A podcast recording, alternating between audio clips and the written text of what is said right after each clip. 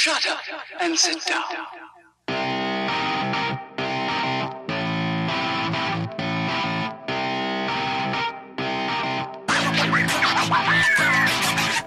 Right then, let's hit up episode two. Episode two being Longhorn distributed block storage for Kubernetes install and configure. So, you know, I've been playing with Kubernetes on and off for a number of years now. Um, doesn't seem like it's been a number of years, but it certainly has been. And without question, the hardest thing that I have struggled with, or the thing that I have struggled with the most, is storage in Kubernetes. Um, it's just something that, from my perspective, I can't wrap my head around, and it doesn't seem to be um, what's the word um, logical in a way, coming from traditional storage worlds. Um, when you kind of abstract that a little bit, its concepts are hard to grasp. So anything that makes that easier, I'm certainly going to be all up for, right? So, and this also depends on where you're deploying your Kubernetes infrastructure to, your platforms, um, your instances. So if you're doing it on a public cloud um, or using a managed Kubernetes provider, then in the most part, you know, they're probably going to configure some sort of distributed storage for your Kubernetes clusters or some shared storage is what we're really talking about here. Um, it's not just as simple as uh, like the server world or the virtualization world where you uh, set up an iSCSI uh, LUN, you do some configuration and you attach that and then everything can see it and share it um, or cluster shared volumes on windows any, any sort of shared storage right?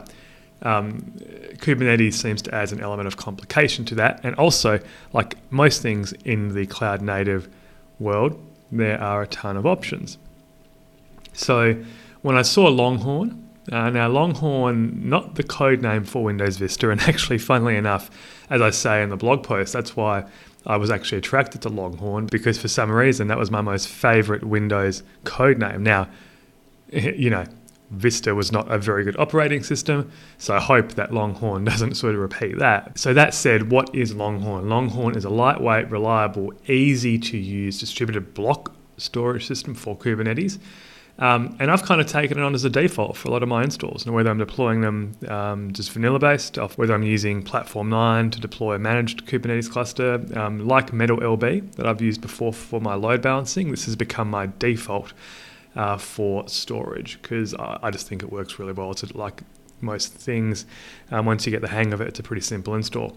But the reality is that many non cloud hosted Kubernetes clusters you know, don't support persistent storage. Um, so you need something that's easy to use and something that you can kind of install pretty quickly. This is what Longhorn does. Uh, it's got built-in incremental snapshot and backup features, which is a positive. As of version 1.1.0, which was released early in the year in January, there's been uh, two subsequent releases since then. I think they're up to 1.1.2. Um, they do support CSI, so the container storage um, interface, which is what we want because when we're looking to do meaningful backups and snapshotting, when we're looking to use tools like Kasten for backup, that's what you need. Also, hence why I am using that because it works with Kasten um, IO, which is obviously important for us at Veeam and Kasten together. Right, so what does it do? You know, Longhorn again, it's free, open source. It creates a dedicated storage controller for each volume and then synchronizes that um, across all the volumes across all clusters in the node. Okay, and that's the key part here. Um, it does leverage uh, iSCSI, so you have to install an iSCSI um, controller. So that's basically you know how it does its thing, and you know it does um, leverage iSCSI, but you can back it by external storage systems as well if you want to. So it does work um, for NFS. Um, if you're doing S3, it can actually do that um, in the notes. I haven't tested that, but it, it can be do- done. It's got, like I said, interesting inbuilt backup and DR situations. So um, it's got a, well, firstly, it's got a UI, and that's kind of a differentiator as well. So the UI is quite functional. Um, in fact, in the blog post, what I do is I go and actually deploy it um, using kubectl or kubectl however you guys want me to pronounce it. I'll do it either way.